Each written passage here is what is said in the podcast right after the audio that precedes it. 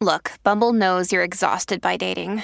All the must not take yourself too seriously and 6 1 since that matters. And what do I even say other than hey? well, that's why they're introducing an all new Bumble with exciting features to make compatibility easier, starting the chat better, and dating safer. They've changed, so you don't have to. Download the new Bumble now. Another day is here, and you're ready for it. What to wear? Check. Breakfast, lunch, and dinner? Check. Planning for what's next and how to save for it? That's where Bank of America can help.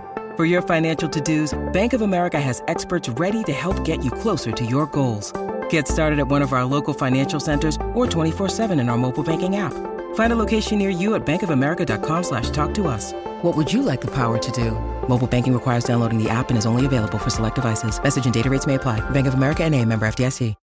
When you need mealtime inspiration, it's worth shopping Kroger, where you'll find over 30,000 mouth-watering choices that excite your inner foodie. And no matter what tasty choice you make, you'll enjoy our everyday low prices, plus extra ways to save, like digital coupons worth over $600 each week. You can also save up to $1 off per gallon at the pump with fuel points. More savings and more inspiring flavors make shopping Kroger worth it every time. Kroger, fresh for everyone. Fuel restrictions apply. Welcome to the New Books Network. Hi, welcome to New Books Network. My name is Clayton Jarrard. My pronouns are he, him, and today I am here with Dr. Arseli Dokumaci, author of Activist Affordances How Disabled People Improvise More Habitable Worlds. For people who are living with disability, including various forms of chronic diseases and chronic pain, Daily tasks like lifting a glass of water or taking off clothes can be difficult, if not impossible. In Activist Affordances, Arseli Dokumaci draws on ethnographic work with differently disabled people whose ingenuity, labor, and artfulness allow them to achieve these seemingly simple tasks. Dokumaci shows how they use improvisation to imagine and bring into being more habitable worlds through the smallest of actions and the most fleeting of moments what she calls activist affordances. Even as an environment shrinks to a set of constraints rather than opportunities, the improvisatory space of performance opens up to allow disabled people to imagine that same environment otherwise. Dokumaci shows how disabled people activist affordances present the potential for a more livable and accessible world for all of us. So, Thank you so much for being here with me today, Dr. Dokumaci. I wonder if you'd begin the interview by telling us a little bit about yourself. Sure. First, thank you so much for inviting me, Clayton. It's a real pleasure to be here, talk to, to be talking to you. Uh, so I really appreciate. Oh, thank you. I really appreciate the invitation. Um, so um, uh, my name is Arseli, and my pronouns are she/hers. Um, and I was born and raised in Turkey, uh, did most of my higher education in Turkey, um, and then moved around a little bit. I, I um, went to north of Wales uh, to a town called Aberystwyth, and I did my PhD there. Um, and then I now ended up in in Tiohtià:ke, also known as Montreal. Um, and as an immigrant settler, I'm living on these lands that have been taken care of by the Kanien'kehá:ka Nation, Anishinaabeg, and other indigenous peoples and nations. And I'm, I'm very grateful to be looking to this beautiful all blue sky and green trees um, and having access to water and clean air. And, and I'm really deeply grateful for that. Um, in terms of my institutional affiliations, I'm an assistant professor at Concordia University uh, in Tiohtià:ke, and I am a Canada Research Chair in Critical Disability Studies and Media Technologies. And I'm the director of the Access in the Making Lab, um, which is a um, collective of artists, scholars, researchers, activists um, who are working on issues of disability, access, environment, and care, uh, and mainly through experimental and research creation approaches. So um, shout out to the Access in the Making Lab. Uh, you can go and check out our web- website, accessinthemakinglab.ca. Um, yeah, that's basically me in a nutshell. Awesome. Thank you for that introduction. And I will also add to the plug of the Accessibility in the Making Lab. I have been scrolling through the website quite a few times lately, and that has been really exciting to get acquainted with that kind of work. So thank you for that work. Oh, thank you. That's wonderful to hear. Thank you. Yeah. So I just wanted to start off and say that I found your book to be extremely fascinating and exciting to read. You have introduced me to a new way of conceptualizing about disability theories and making sense of some of my own experience as well as well as those around me.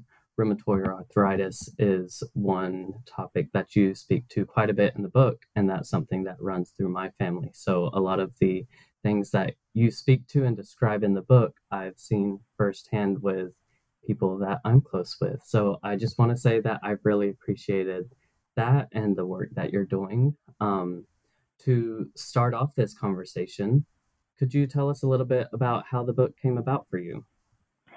Sure, and thank you for those kind words, Clayton. And um, actually, listening to you, how much um, you could, you know, find connections to the book really means a lot to me to hear that, uh, because that's part of the, not part of the, but the main reason why I wrote the book. Um, um, having lived with, uh, uh, you know, I have been living with um, chronic this chronic illness known as rheumatoid arthritis since about like my like 13, uh, 14, so early teenage years. So um, that's quite of a bit of a lifetime to spend with a chronic illness, mm-hmm. and um, I wanted to kind of tell my story in this book, also by doing that research, but I mainly wanted to actually um, find, um, you know, kind of try to find myself in other stories who are uh, living through similar situations, similar um, disabilities, or even if not similar, finding yourself in similar situations of being constrained and how you deal with those. So it was almost like a quest for looking for others, trying to see yourself in others and find yourself in others uh, and by way of doing that, let others, such as yourself and any other future reader, find themselves in these stories as well. So in a way, like um, it was a kind of quest for finding a community that was not there yet. Through telling your story, uh, through finding yourself in other disabled people's stories and letting it that out into the world, so others can find themselves in them um, kind of like this desire for creating a community that didn't know of each didn't know of each other's existence or their way of um, being in the world before. And by that I mean um, there's a and that's the main focus of activist affordances, this way of being in the world, um, uh, which I'm thinking of as like continuous improvisation, is very um, is very extraordinary in the sense that um, because you're living in an in an environment as a chronically ill disabled person that is full of constraints, um, then you have no option but to be continuously creative. Like um, whether you want it or not, you have no option to find ways. So you end up being a continuous, like full-time creator, even in the most kind of this most, you know, ordinary, even the most boring of actions, let's call it that way. Like, how do you put on a shoe? How do you open a, I don't know, um, a jar? Or um, how do you put on a shirt? Um, so just these things that we continue to do in the everyday becomes this turns into this like um like a creative scene, like a theater scene, where you're continuously like, okay, this is not going to work. I have to find a new way. Um, so that continuous experimentation and finding your own ways of living through the everyday is the story that I wanted to tell um, about myself, about others who are finding themselves in these situations of shrunken environments and continuously creating within those shrunken worlds some way of surviving, some way of going through the everyday. Um, and this as an invitation for others to tell that, you know, um, you know, disabled living, no matter how bad it might sound to a non-disabled person, is actually livable. It's actually possible. Um, I mean, sometimes even like you can thrive in that world against all odds. Um, um, so that kind of that story, continuous creation uh, within constraints, is what I wanted to kind of um, find out in others and let others see in, in, in each other. Well, thank you for sharing that. It really shines through in the book, and I also um, just to ground our discussion, I would love to ask some more introductory questions. But you provide such rich theoretical book in the theoretical work in the book as well that I want to be able to highlight that in addition to the kind of cataloging of these activist affordances that you affordances that you provide. So um just as we're getting started in this conversation about your book, could you explain what you define activist and affordances as? Mm-hmm. Mm-hmm. Yes.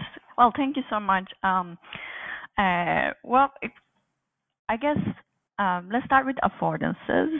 Um, I would, you know, this is such a ubiquitous term now. Like you see it everywhere. Like you know, from let's say in, in media studies, in design studies, in human-computer interactions. Like it's a term that is popping up everywhere. Um, the way I kind of engage with it is like where it originated was basically in uh, in an ecological theorization in ecological psychology, and I and I would um, think of affordances in the way it's um, it was theorized by James Gibson and which he basically says like affordances are like these action possibilities that emerge from the mutuality of organism environment relations. Like whatever i have in terms of myself as my bodily properties as well as my desires dispositions etc um, the moment they have an encounter with the environment and the environment has particular properties etc and they're uh, coming together in a particular way creates the affordance. So that was the original conception of um, the affordance uh, idea by James Gibson. I took that, but I kind of um, made something else with it because this was not in the original conception, and where and that's where activism comes in. So it's not affordances; it's activist affordances. Um, and then if you ask me what I mean by activism, uh, which is again a term that is like understood in so many different ways, in the way I approach activism is I consider it as a way of world making that is emerging out of necessity. So that's the that's the way I think of activism. You know, you're making worlds and you're making those worlds not because you just want to make worlds and just because of like hey i feel like it. Hey why not? Like um because i like it that way which could also be the case but here in the case of like activist affordances you have to make worlds worlds that you can find a way of living in it somehow because the current world as is in the way it is configured and put in front of you is not giving you a, a kind of a livable environment where you can survive and thrive. Um, so this this necessity to create out of um, out of constraints is like what is at the heart of like how I see activism. And when they are brought together, like this idea of affordance and then activism in the way I just like um, articulated as is pointing at um, what disabled people are, in the way I'm thinking of it, doing in the everyday, which is creating these action possibilities that are not out there existing in a material form or um, that is that has been put into an object form or a technology form or an infrastructure form, also social structure form, and then you are creating that non-existent affordance um, through this world making impulse. So you're creating livable worlds um, that will um, reciprocate your access needs.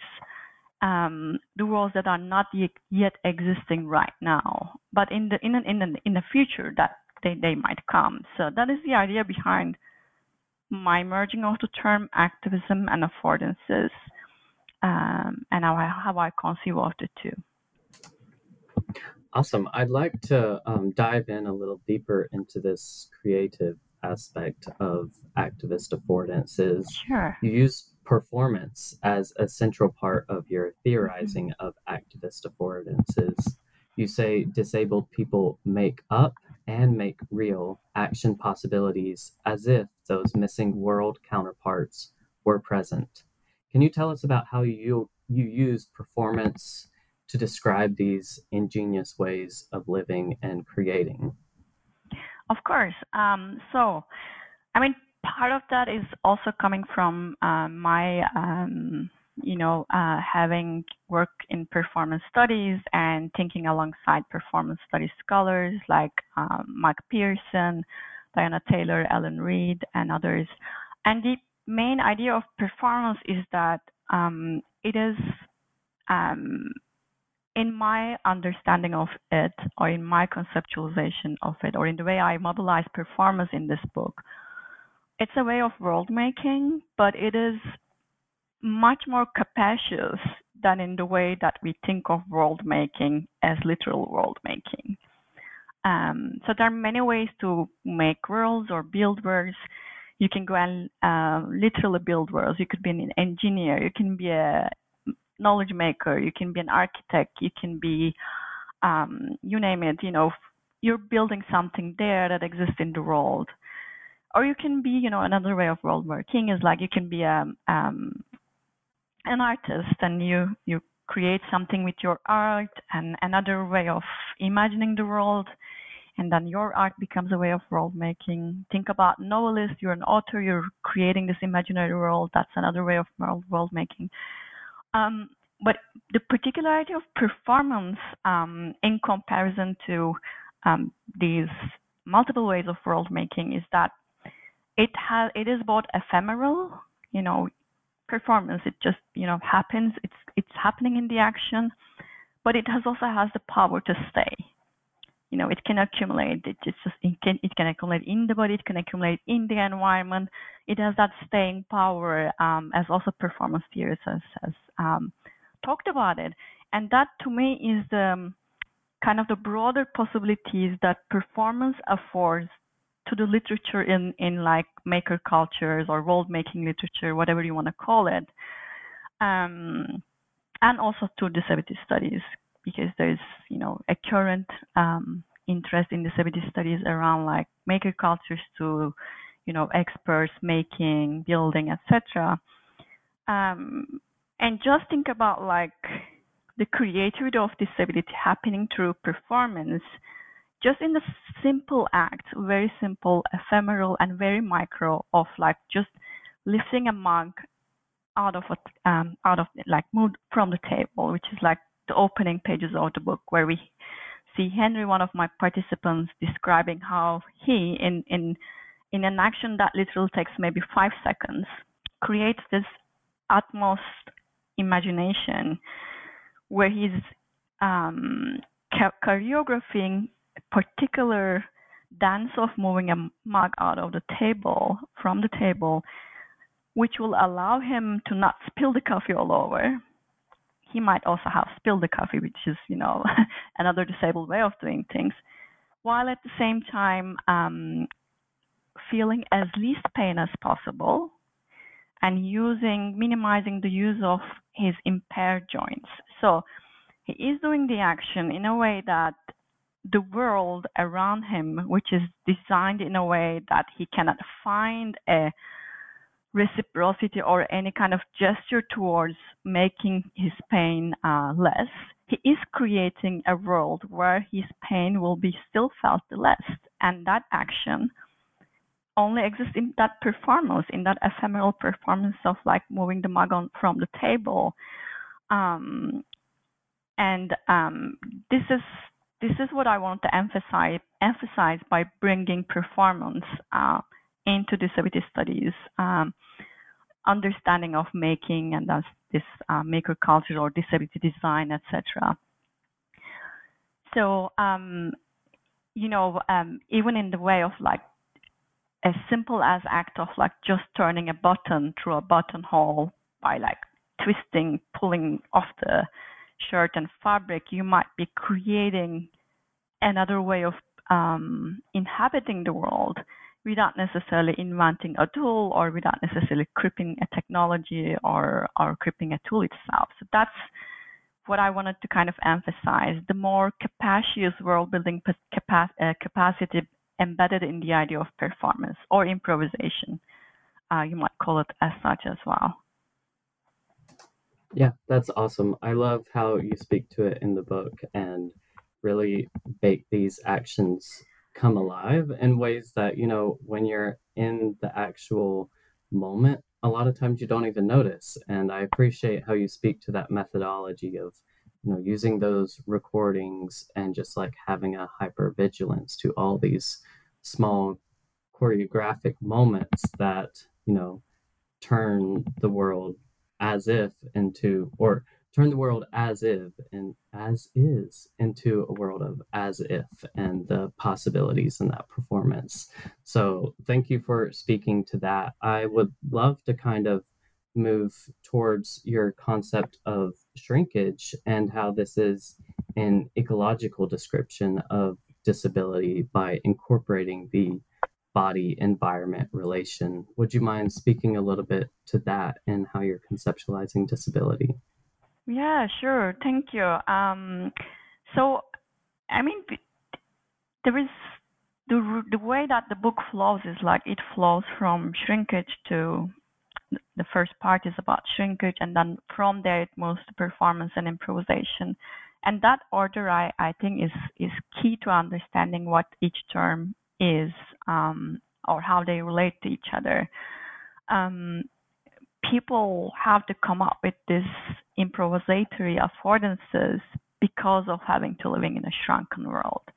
Um, and that's the key. It's, it's the shrinking world of opportunities that sets the conditions of possibility for activist affordances to emerge. Um, it's not a world of abundance. It's not a world of okay, here's you can have everything. um, it's not a world where you have many choices. It's a world very constrained. It's a world that is diminishing. It's a role where there is loss, there is pain, there is uh, you know sadness. Um, some of these concepts, which also like have been somewhat problematic in disability studies for understandable reasons, that you know early disability scholarship has taken some distance to you know loss and um, any any kind of a negative um, association with disability. But I kind of want to resist that. Um, um you know, not because I, I want disability to have a kind of a um, negative association with it, but because these are realities that we are literally living in. Um, and especially at this time of like climate catastrophe, these are actually more than even just a disabled body, like this entire, on a macro scale, uh, entire situation that we have found ourselves in. So I think that's kind of important um, in that respect first. Um, and the the possibility afforded, or what I would wish for the concept of shrinkage to do is for us to as and, and for us I'm I'm thinking of starting with disability scholars for us to find ways of building coalitions um, find ways of building solidarities across many experiences situations um, and processes uh, whether there's an involvement of impairment or not that can still carry the attributes of disability and that's that's you know um, that's what I wish for the term to shrinkage to enable. Um, and the, the, idea for um, shrinking world of possibilities is like it doesn't have to be necessarily experienced by the impaired body as such. Um, or when it is experienced by the impaired body, it doesn't have to be because of X or Y or Z reason. Um, you know, because of that impairment or this impairment. Um, and this is in no way for, um, I'm not in no way like um, dismissing the specificities of impairment, which are all important. what I'm saying is that there's a connecting arc um, or a connecting thread that is running across through all these disparate experiences, uh, whether we call them as disability or such. Um, and I want to name that as, as, as shrinkage, as a kind of thinking of disability, uh, along with Julia uh, Min Avrich, um, sorry, correct that, along with Julia Minich, um, thinking of disability as a methodology, not an object of study, like as a lens. Um, so that's how I'm thinking thinking of shrinkage, um, and it is an um, ecological understanding of disability because it's not situating disability in the environment or in the body, but in their uh, mutual relations, which is the core of eco ecological thinking, which is the core of ecology, like the mutuality of organism and environment relations has, you know, lies at the core of the field. Um, so in that sense, it's a non-dualistic concept. You know, it's not going in either one or the other direction, but it's literally looking at the uh, reciprocal relations between the two and how shrinkage emerges from that, from those relations. Um, so that's how I would think of uh, approaching shrinkage as a tool to build solidarities across many different experiences and processes without the necessary involvement of impairment. And by this, it can also allow us to, the idea of shrinkage can allow us to move across scales, you know, from micro to the macro, move across different um, species, bodies, and organisms. Uh, it could be the organisms that are living around. It could be the body itself. It could be the rivers. It could be the mountain that can be experiencing shrinkage and carrying the attributes of disability without the involvement of a, impairment as, as we know it. Um, and this is how I think of the term. Uh, but let's see how that will be taken up by by the readers and where the term, I mean, the concept itself will take take a life of its own. And I'm curious about that actually. Yeah, well, I find it very valuable, and I really appreciate how you, you, emphasize that it doesn't have to all be like human centered and like a human supremacist way of thinking about like disability. Like these kinds of experiences can be expanded upon and capacious and different ways of thinking about all these issues and experiences. So I appreciate that. And to move, I guess, into, yeah, of course, into some of the chapters that you have written. So, chapter two, you explain that pain is a negative affordance. And then you enter into a discussion of chronic pain and chronic disease, um, which I find very valuable because you know it does trouble some of the binaries these experiences of chronic pain and chronic disease. Um, so can you speak to how you consider chronic pain to call into question accessible environments and how this allows your concept of shrinkage to pluralize disability politics? Mm-hmm. thank you for the question. Um, so i guess kind of going back to what I have been I have said earlier on about like some of the contentious issues in disability studies, like uh, of course there have been people um, like uh, thinking of early feminist scholars of disability writing about you know pain early on, way early on. So there has been that in disability studies. So there is such a lineage. However, perhaps it hasn't taken as much attention as other issues. Um, you know, building a coalitionary politics, like moving more for micro changes in policy levels, you know, more visible and larger changes. Um, kind of in line with that, um, pain and chronic pain and disease perhaps stood more like as individualizing the issue of disability, which disability scholars have worked so hard to de-individualize or put it at the societal level. Um, so kind of I want to push against that, of course, thinking alongside with the feminist um, scholars of disability and, and kind of bringing others from, uh, you know, important work like Elaine Scarry's work, John, George Canguilhem's work about disease and pain. uh, and finding it a more uh, situated uh, place in disability studies. Um, so, if we start with um, chronic pain, and that is actually moving a lot from my own experiences of living in chronic pain and trying to make sense of it.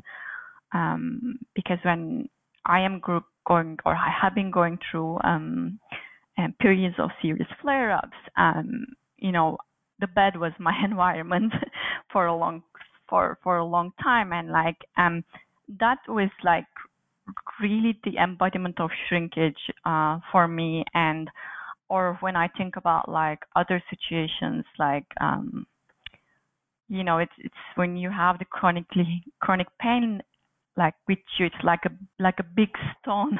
just coming up with uh, this imagery now, but like a big stone attached to your legs, and then you're like you're being dragged by it, and you know that's how the environment also shrinks. Like you can't get to the bus stop because it's so much pain just the ten steps to get there.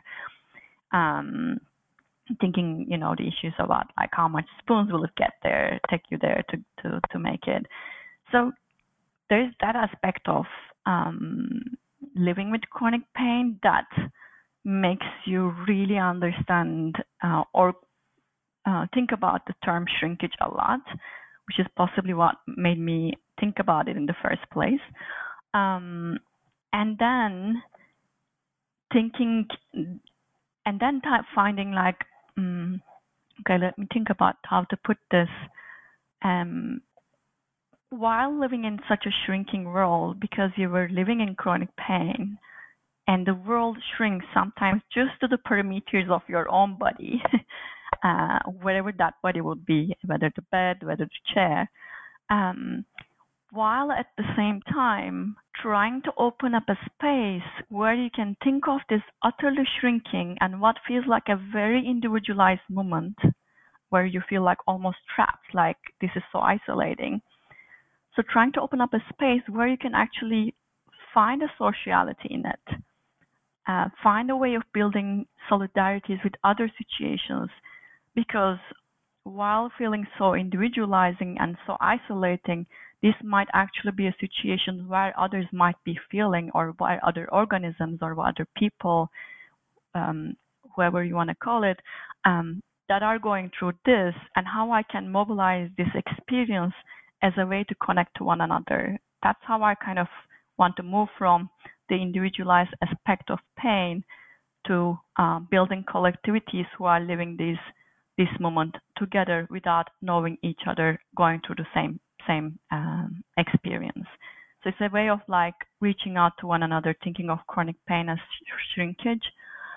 Um, and it is a negative affordance in the sense that, um, you know, um, affordances are not always positive. That's how, I mean, Gibson talks about it when he first um, coins the term, like uh, what the environment affords either for good or for ill.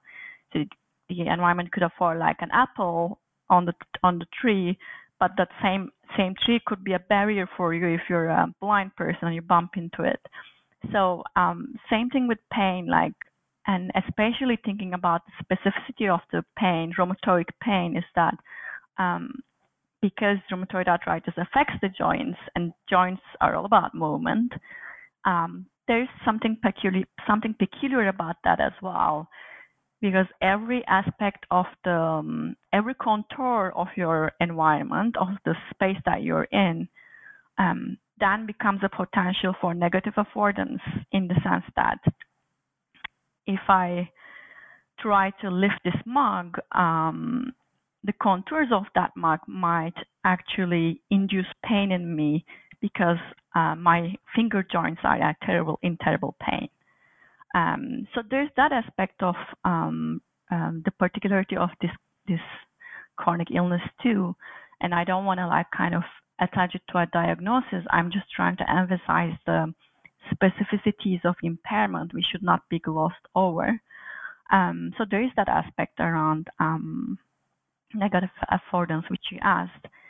And when you think about chronic disease, um, and here we can move away from although even if I started with like rheumatoid arthritis, we can move away from it to other um, chronic diseases, which create their own uh, particular shrunken worlds. Um, even if it might not look like the shrunken world of rheumatoid arthritis, it it will still have similar effects in the sense that the environment as is becomes um, narrowed down in terms of the action possibilities it affords in comparison to a, a healthy, non-disabled body, etc., uh, etc. Et um, so that's how I think of the chronic illnesses, and you can think of many examples here. Some of them I bring in the book as well. Um, but I'll I'll leave it there and see how the conversation moves. Yeah, thank you for speaking to that. And I'd love to continue along this thread of how your conceptualizations are troubling binaries kind of of like inaccessible or accessible um, or able or disabled and kind mm-hmm. of how those look different in particular circumstances um, the following chapter which i have to say is one of my favorites you talk about the habitus of ableism um, would you be able to speak to the habitus of ableism and how this is adding complexity to the accessibility and inaccessibility of material spaces and how your concept of shrinkage kind of mm-hmm. speaks to those particularities. Thank you very much for the question, um, Clayton. Um, so I think it's the way I, I, the reason why I want to emphasize that we need to also think about ableism as a habitus um, is that there are some aspects of ableism um, that we will not able to be capture and identify as such if we um, orient our definitions of ableism around um, only certain aspects that might have to do with language or semantics or identity politics, etc. And the reason for that maybe I could expand on it further by thinking about what is habitus in the first place. Like, what is it the that the idea of habitus is emphasizing? And in the way I think about it, and uh, how habitus is coming from Marcel Mauss and uh, Bourdieu, is that there are three aspects I see to habitus that are that I think are important in what I describe as habitus of ableism. First, habitus is about actions and practices. So um, it's less about, uh, and I'm not drawing a distinction there, but it's less about um, the discourse or semantics or language. It's more about the action. It's more about the doing. That's the first aspect. Second, habitus is different from habit. Habitus is about like habits that are like inculcated in us um, through societal learning. So the importance of the societal learning um, that is embodied in the term, which is how Marcel Mauss was all, like theorizing it in the first place. So whatever you're doing, you have embodied um, in your actions is coming from a societal origin. So that's the second aspect. And the third aspect is it is done unconsciously.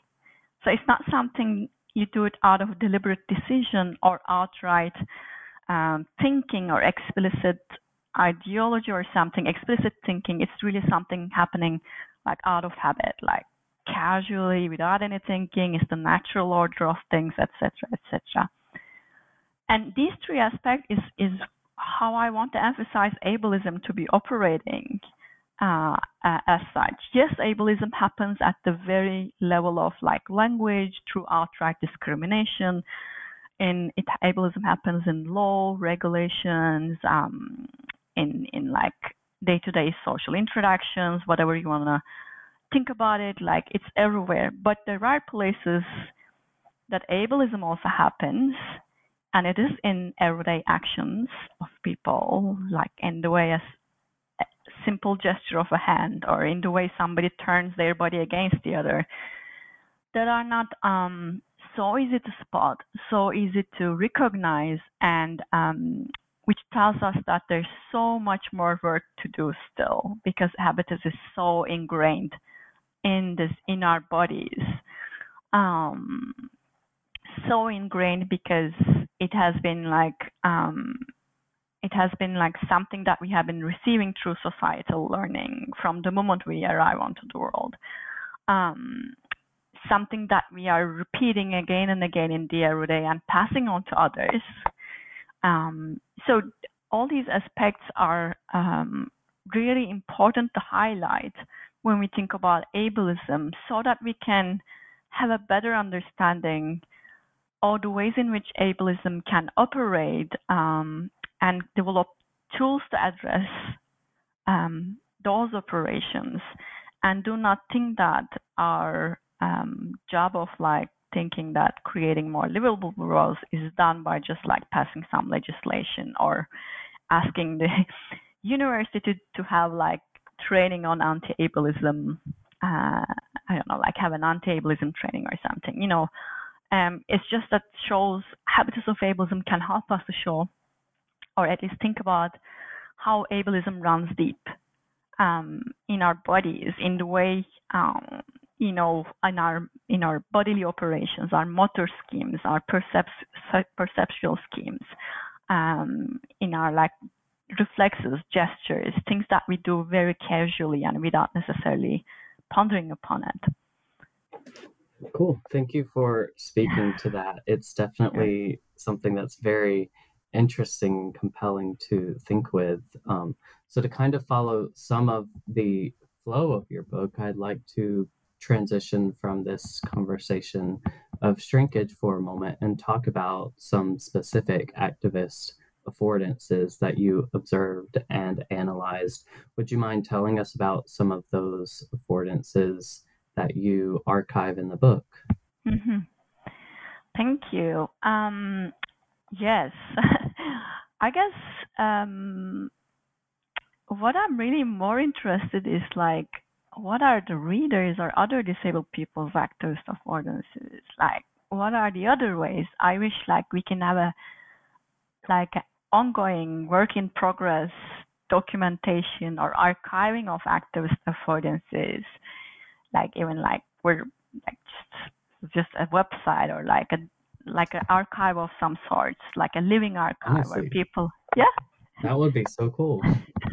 Wouldn't that be so cool? I mean, like, I would love to learn from other disabled people and their way of like uh, activist affordances. Um, just you know, um, sharing that and and I hope that you know this could be give some inspiration for that. Like you know, um, um, something that really struck me is that when I was presenting um, the work that has led to the book in conferences um, or other gatherings, academic or not, is like people from the audience were coming to me right away, like, and I write it in the book as well.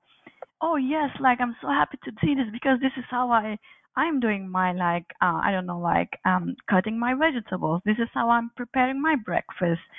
So there was this like moment of like this awakening, like this desires, like almost thirst for other disabled people to share their activist affordances upon seeing one from another. So, and I think that's really what's beautiful about it. Like, um, and I just hope that this this kind of archive, no matter how limited, um, can kind of serve as a springboard board for for all the disabled people uh, or for anyone living in shrunken worlds to come up uh, to have the um, invitation to share their activist affordances with one another uh, and like um, and those for those activist affordances to become almost like contagious and um, have have have a life of their own beyond beyond the sphere of their own creation.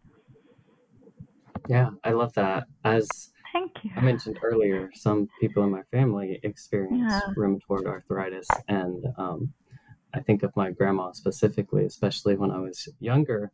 There would be things arranged in the house that I didn't even understand why. So, like in the couch that she always sat in, she would have strategically placed books like around where she would sit, like against her leg or her hip or something to minimize the pain or something and like I would always move it around or like look through the book, and she's like, "No, like leave it there. It helps." Um, and then kind of as a transition, I guess, to the next question, um, talking about people as affordances. One of the examples in the book that you give is where um, this woman has a granddaughter who like tries to hold her hand, and she's like, "No, that hurts." And then the granddaughter asks, "Which hand doesn't hurt?" So she wants to hold that one.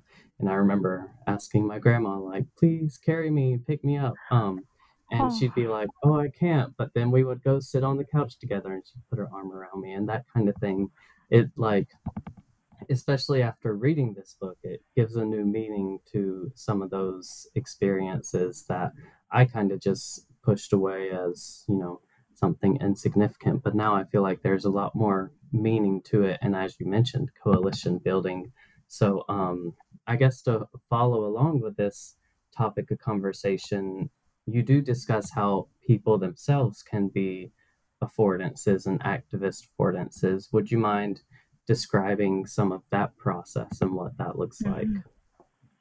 Well, first, thank you for sharing this uh, lovely memory with your grandmother and like how how touching. I I mean, it, it means so much to me to hear um, to hear these stories that um, the story of that the grandma and the grandchild have touched you somehow and took you back to those times with your grandmother um, and have a new meaning about that uh, thought that um, connection with your grandmother and I'm so thank so thankful that you shared it with me um, so it is it is um, somewhat touching for me to hear this this from you and other readers in the future and uh, hoping that what this book will do is already starting to do it. So thank you for sharing. Um, so people as affordances, okay. Um, so one thing that maybe up until that chapter, the readers might feel like because it's somewhat coming late in the succession of the chapters, people of afford people as affordances, the readers might think that oh, these are all individually created acts, like someone is like lifting a mug from the table, like and that might create the impression, which I hope the people as affordances chapter will will prevent from happening, that these are like very solitary acts, um, which they are not. and um, neither activist affordances have to be the creation of the single disabled person. Um, uh, which is really important because first the term affordance itself doesn't have to be about just one organism and the environment because um, in the original conception, Gibson talks about the mutuality of affordances happening between people and people. Like you know, um, it's more than just one one organism or more than just one body. So there's that thing. But more more importantly is that, and when you think about it, and this might, um, um, you know, the the people that are like I more or less work with in the in the in my field work and also thinking of myself have still some capacity to be able to kind of move towards activist affordances. But when a moment in time when it comes in your life when the world with your um, you know your body becoming more disabled, the world more shrinking for you, you might not be able to do the activist affordances anymore yourself. And at that moment they could still take place if people are around you if you're lucky enough to have even just one person or even just one living being around you um, to become your affordances and that's where i see the um, the expansiveness of activist affordances that we are never alone uh, in their creation, even if it might feel like it's just one person creating it. Uh, others can take over the task and do it for you, and there's a care around that. Um, and um, and it just also doesn't have to be one person. Although in most cases I documented it was either like a family member, a friend, etc. It could be multiple people as well. Like I mean, we're just thinking of like certain disability communities, how they are sharing things and sharing care, and that has been written as well um, in care work and care webs um, by Leah Samarasinha and others.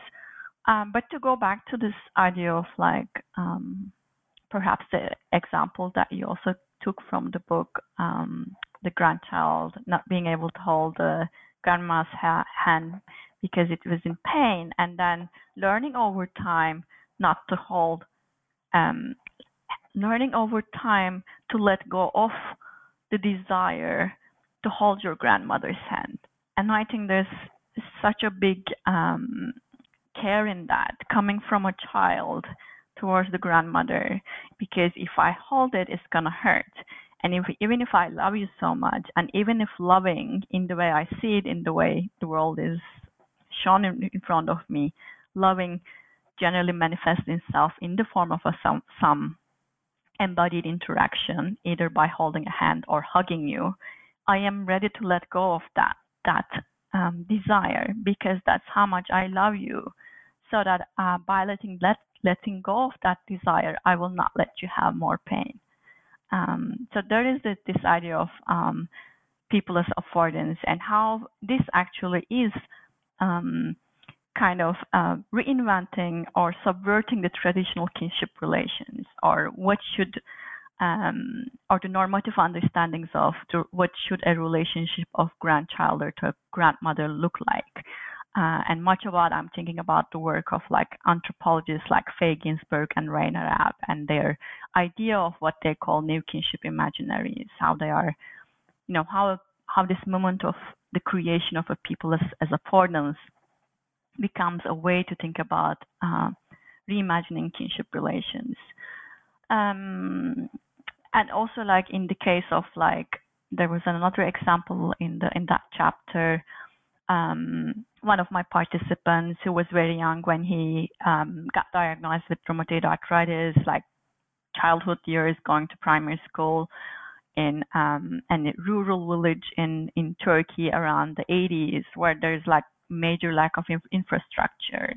Um, and um, his home was just in one, you know, village far from where the school was located. And um, you know, there's no transportation in between, there's no wheelchair whatsoever, and Ahmed cannot walk, my participant. And his dad carries him to school uh, back and forth every day uh, on his back. And like, and doing that for almost like three years. And in that moment, how the dad, Ahmed's dad, becomes um, Ahmed's legs and, you know, um, he, almost becomes his body by giving landing his leg on legs and his his capacity to to move and carry and walk um, to his child.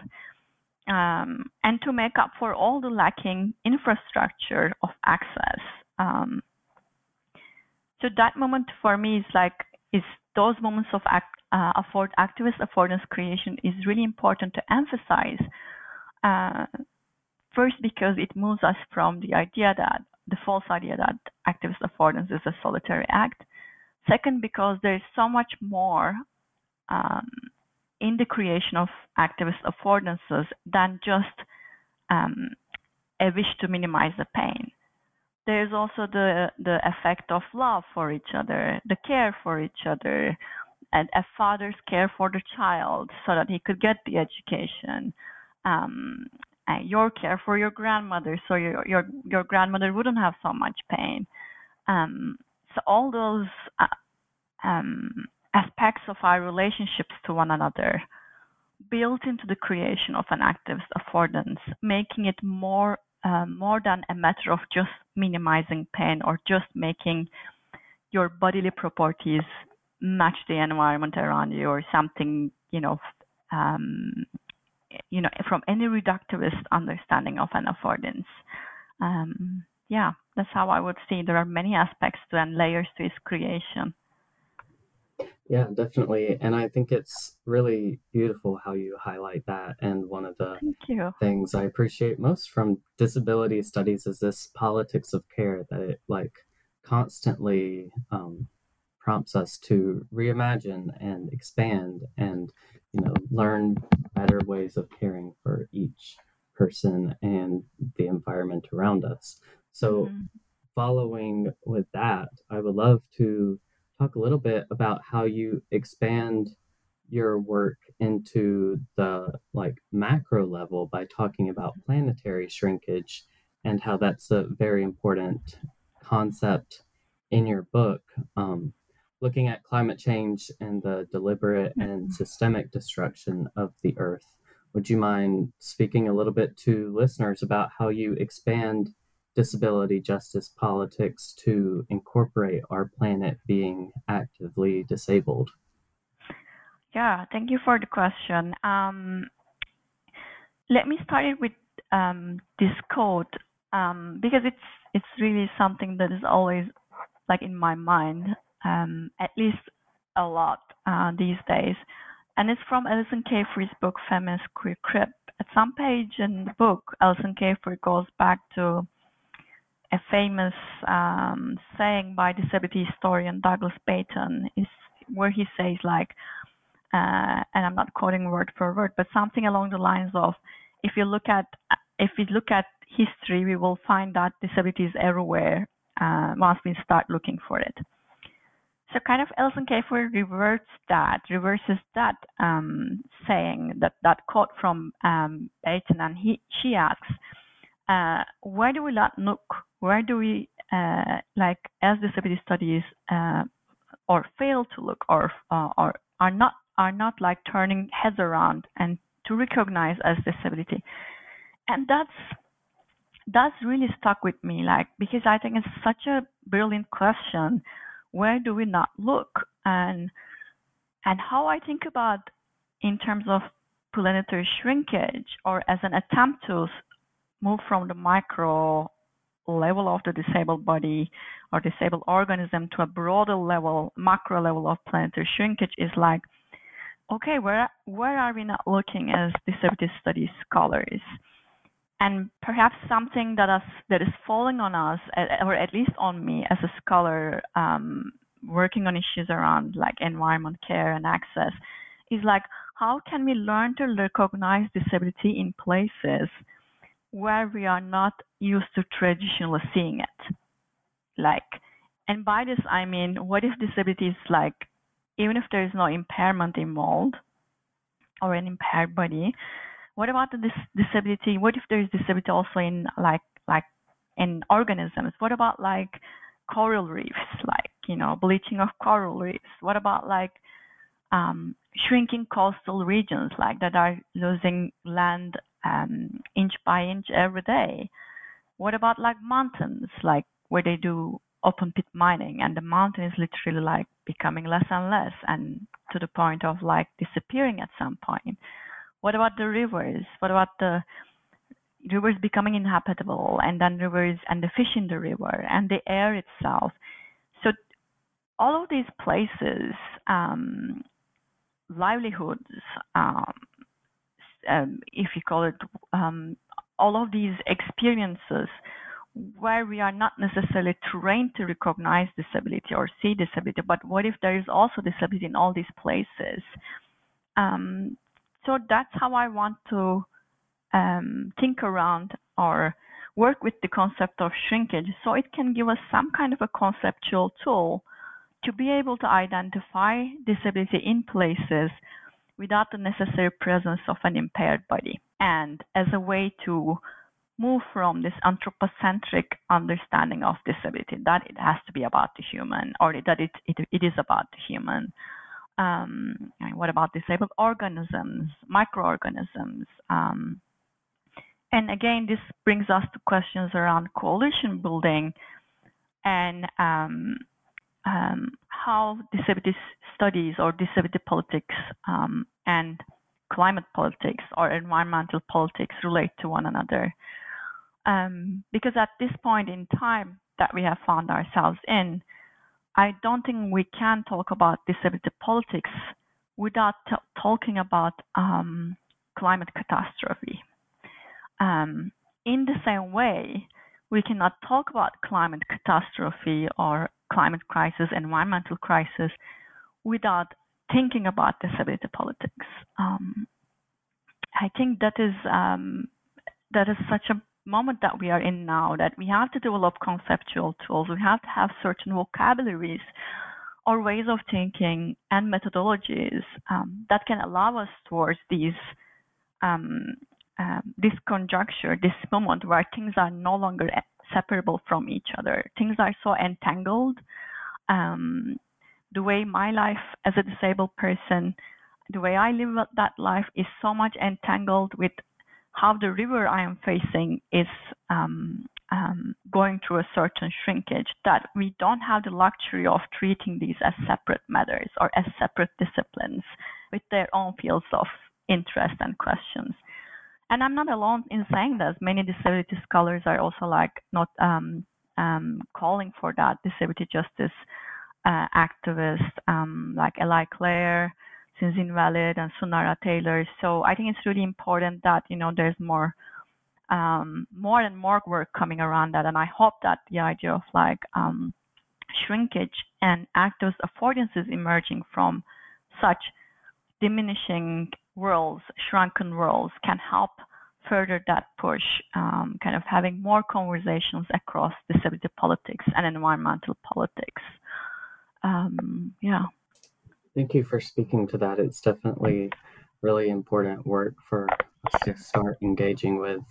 Um, so, this next question that I have is pretty long. So, you're welcome to take it in whichever way you want. But I think it's, well, I found it to be a really um, important piece of your work. So, you open chapter four talking about the destruction of Hurricane Maria in Puerto Rico in 2017, calling attention to how infrastructural collapse challenges notions of disability through impairing injury and killing people and such instances of like power plants exploding or traffic lights falling.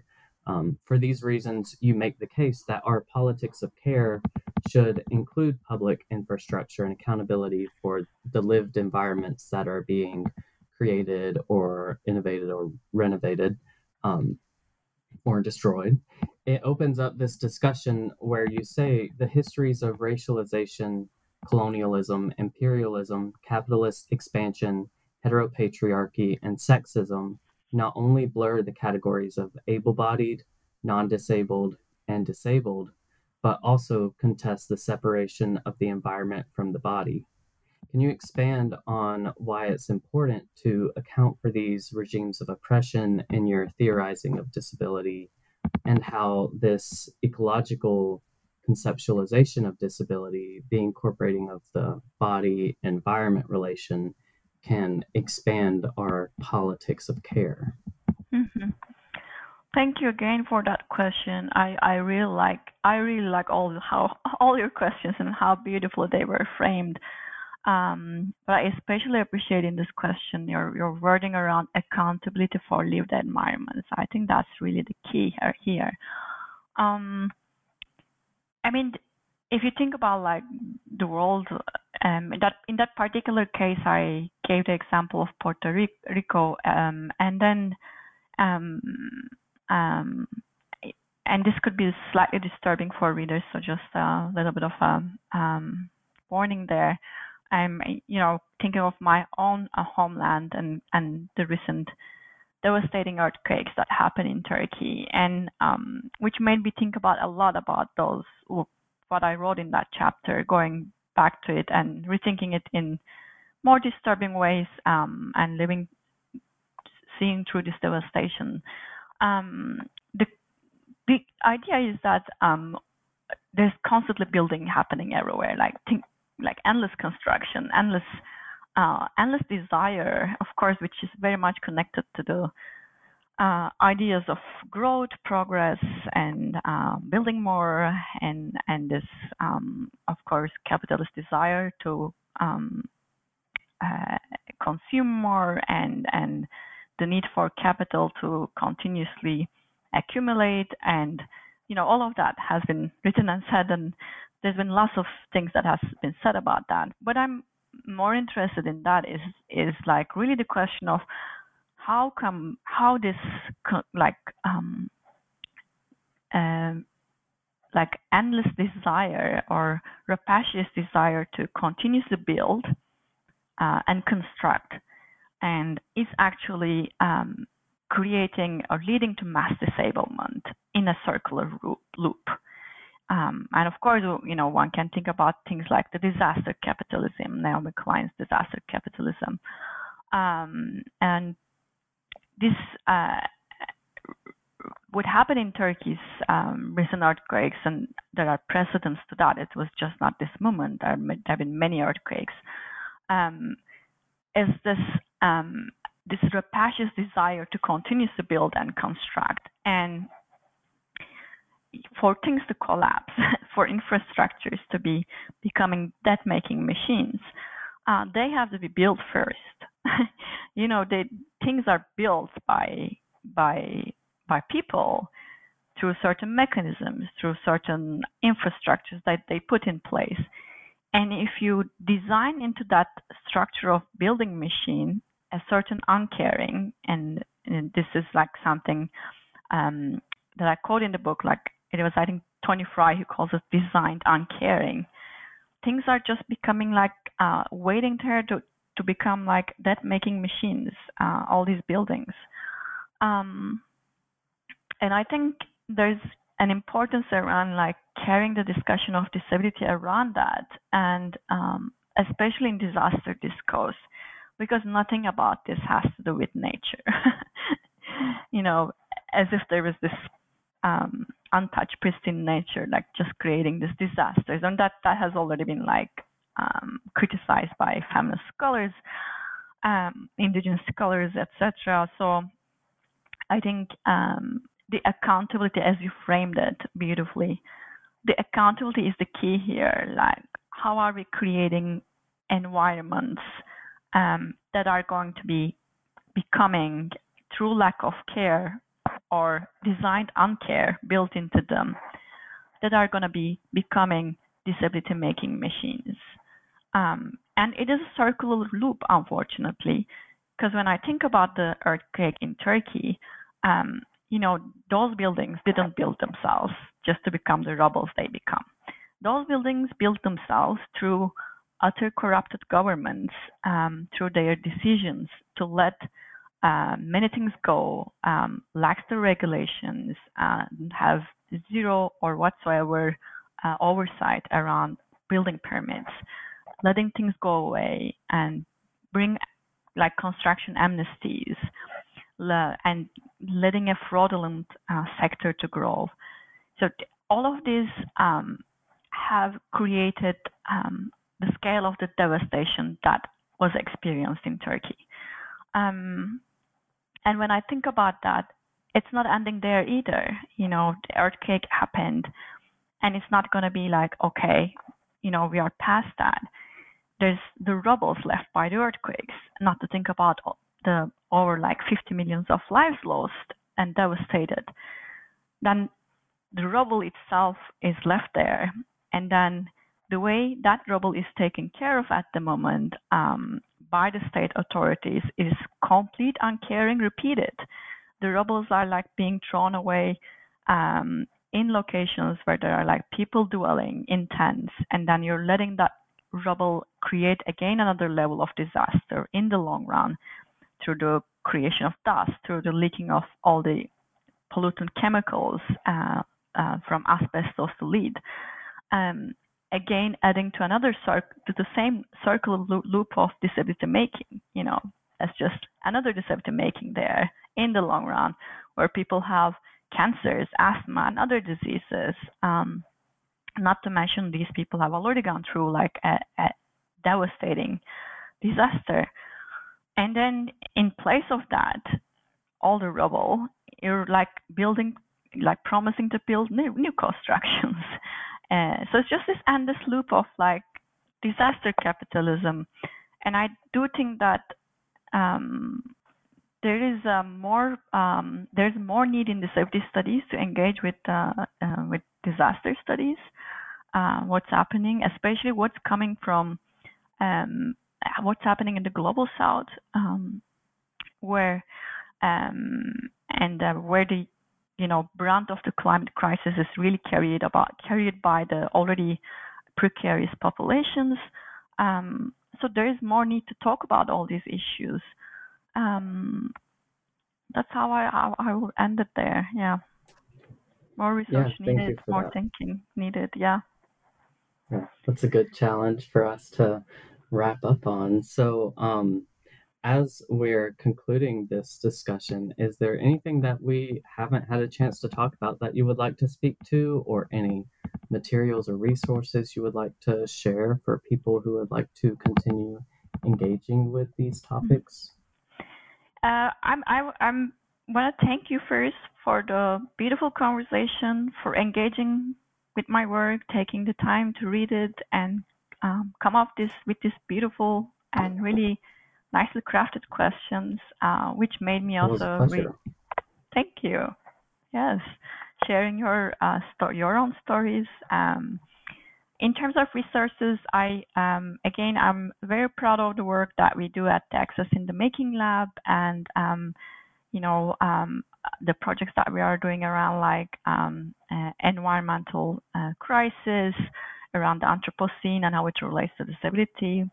Our research creation work around um, accessibility and access issues, trying to push the uh, understanding of access beyond uh, institutionalized settings or uh, limited and reductive understandings of access, more towards uh, thinking of thinking of access in creative terms as a continuous experiment, um, and our work around um, um, our work around anti-colonial uh, issues uh, as a lab operating on stolen indigenous lands, how to engage um, with indigenous sovereignty, um, um, as most of us are settlers, um, and um, thinking of disability in relation to indigenous issues, working around um, building more uh, meaningful connections with indigenous survival, resistance, and disability studies, thinking about access more critically from that perspective as well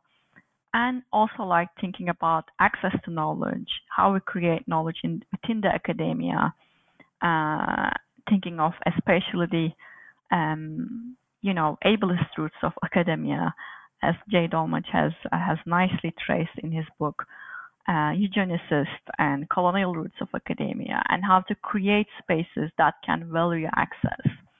Um, so these are the things that we are um, thinking about collectively uh, in conversation with each other through accountability and, and through being respectful to one another.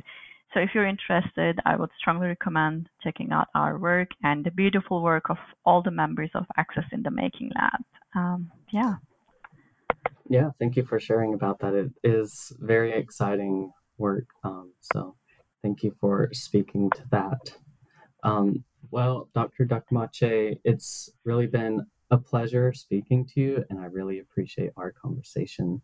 Thank you so much for sharing your time with me and for sharing this book and your work with the rest of the world. So, thank you so much.